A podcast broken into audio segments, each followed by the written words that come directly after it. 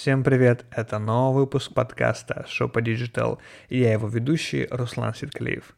Я напоминаю, что в этом подкасте мы раз в неделю обсуждаем главные новости из мира Digital, э, всякие слухи, короче, все, что было интересно. И да, это все еще продолжается пилотный сезон, в котором я учусь делать подкасты, поэтому не суди строго. Ну, интро закончилось, и переходим к новостям. Итак, Первая новость – это то, что Национальная комиссия Украины по ценным бумагам и фондовому рынку провела заседание, на котором допустила к обращению на территорию Украины ряд акций крупных иностранных компаний. Теперь на украинском фондовом рынке будут торговаться акции Facebook, Visa, Tesla, Microsoft Corporation и Netflix.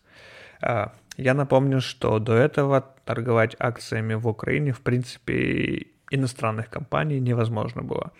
Сейчас акция Facebook стоит 283 бакса, Visa 212, Tesla 649, Microsoft 216 и Netflix 512.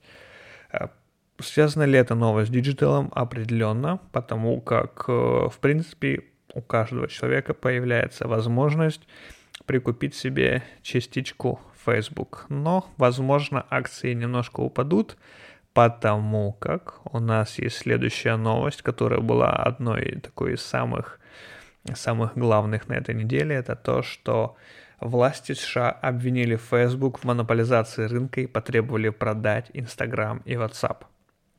Федеральная торговая комиссия США и группа из 46 генеральных прокуроров отдельных штатов США подали в суд на Facebook, обвиняя социальную сеть в систематическом препятствовании конкуренции – как бы все это было и так понятно.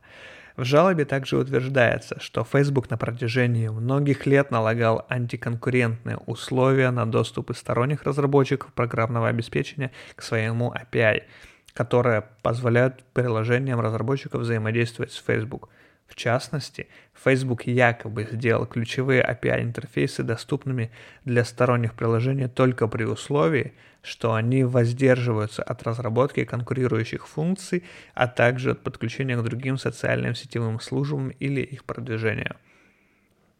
В принципе, с точки зрения бизнеса Facebook это выгодно, чтобы у тебя не было конкурентов и, как мы видим, практически практически их и нет. А, зато у Фейсбука есть, э, опять же, монопольное преимущество, да. А, в этом есть плюс, то, что а, у тебя взаимодействие с Facebook, у тебя появляется огромная э, дата, big data. С точки зрения рекламы это очень круто. Да, я вот тут запинаюсь, поэтому я ничего не буду вырезать. Это, это такой жизненный подкаст. Я же могу в жизни запинаться, правильно? Правильно. Поэтому, э, смотри, э, как бы обвинения правильные, э, монополизация рынка, это, в принципе, плохо, но для, для бизнеса это очень круто, для бизнеса Фейсбука Продаст ли он Инстаграм и WhatsApp, вот очень сомневаюсь, потому как, э, ну, это главные площадки. Скорее всего, там будет какое-то юридическое соглашение, да, он э, даст какую-то долю другим компаниям или еще что или э, сделать более доступный API, но вот э, я думаю, до продажи вряд ли дойдет. Так, э, в принципе, середина декабря, и все начинают подводить итоги года. И э, сейчас что украинцы искали в Google? Самые популярные запросы 2020 года. Топ запросы года – это, конечно же, коронавирус, коронавирус рекомендаций, выборы в США, Google Classroom, симптомы коронавируса, на урок, холостячка, праздники 2020, карантин в Украине и Zoom – в принципе, все логично, логично.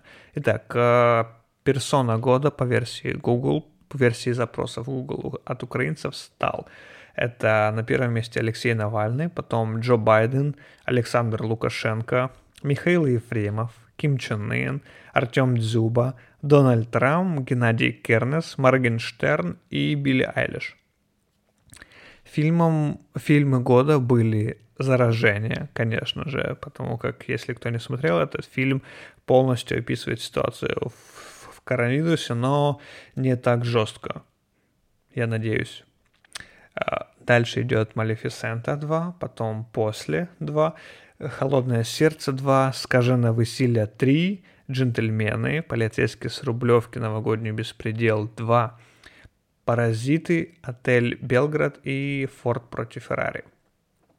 Сериалы года — это «Бумажный дом», «Спиматы Кайдаша», «Ведьмак», «Игра на выживание», «Ход королевы», «Постучись в мою дверь», «Перевал Дятлова», «Ничто мне не случается дважды», «Жестокий Стамбул» и «Содержанки».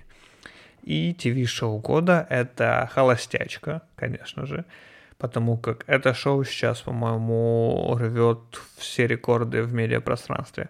«Холостяк 10», «Танцы зеркамы», «Оскар 2020», «Супермама», «Топ-модель по-украински», «Голос країни», «Євровидение», «Від пацанки до панянки» и «Наречена для тата». И следом как раз э, подвел итоги года Twitter по самым популярным э, твитам. Руководитель отдела потребительских коммуникаций Twitter Трейси Макроу опубликовала в блоге Twitter самые популярные публикации за 2020 год. Итак, по количеству ретвитов самыми популярными стали это публикация о смерти американского актера Чедвика Боуземана, э, который сыграл главную роль в фильме «Черная пантера», Потом идет кавер на песню Not Now, э, который исполнил участник корейской группы BTC. Далее идет фотоэфир американского телеканала, где редакторы выпустили заголовок «Два смертельных вируса убирают американцев – ковид и расизм». Далее идет видео о том, чем человек занимается на карантине.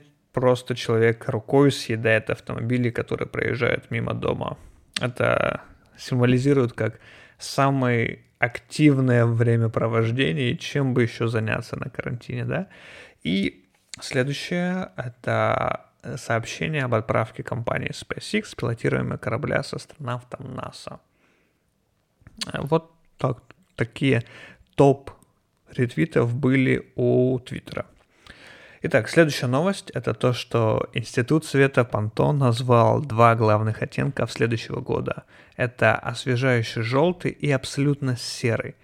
А, в институте отметили, что желтый – это яркий и жизнерадостный цвет, а серый символизирует твердые и, надё... и надежные элементы. Интересно то, что в следующем году будет два цвета, потому как в предыдущих Пантон а, практически всегда делал только один цвет. И тут э, напрашивается шутка, да, про ожидание реальности. Какой же будет год? Или классный яркий желтый, или все-таки немного сероватый. Я все же надеюсь на первое. И следующая новость это то, что украинские работы победили на Eurovision Excellence Awards 2020. Организаторы Европейской премии, которая специализируется на пиар и коммуникациях, объявили победителей этого года. Среди них есть и украинские работы. Сейчас расскажу, какие. U Animals от агентства Грест Тодорчук PR. Компания одержала победу в категории Change Communications – а, проект привлек внимание к проблеме выжигания сухой травы. Для реализации кампании футбольный клуб «Динамо» выжег всю траву на своем стадионе. Этой акцией организаторы пытались призвать украинцев не сжечь сухую траву, чтобы сохранить природу и здоровье наших детей. Далее идет акция от Kyivstar «Смартфон для родителей». Онлайн-школа получила награду в категории телекоммуникации. Компания Kyivstar организовала этот курс, чтобы помочь людям старшего возраста освоить смартфоны. Классная идея, классная идея, однозначно. У меня мама до сих пор боится менять телефоны на смартфон, у нее обычно кнопочные, и она такая, ой, нет, нет, так лучше. И я, в принципе, всегда с, с таким, э, с неким уважением и восхищением отношусь э, к людям старшего поколения, кто там использует ноутбук, смартфон, кто там как-то коммуницирует. Да, в основном они шлют открыточки Viber, но это тоже, согласитесь, неплохо. И следующее это лицо пандемии от One Dog Agency. Это национальная компания, в, котором, в которой хотели показать всех, кто оказался на передовой борьбе с COVID-19. Среди них медицинские и соцработники, кассиры, почтальоны и курьеры. Их фото разместили на рекламных носителях во всех городах Украины. А компанию, кстати, поддержала USAID.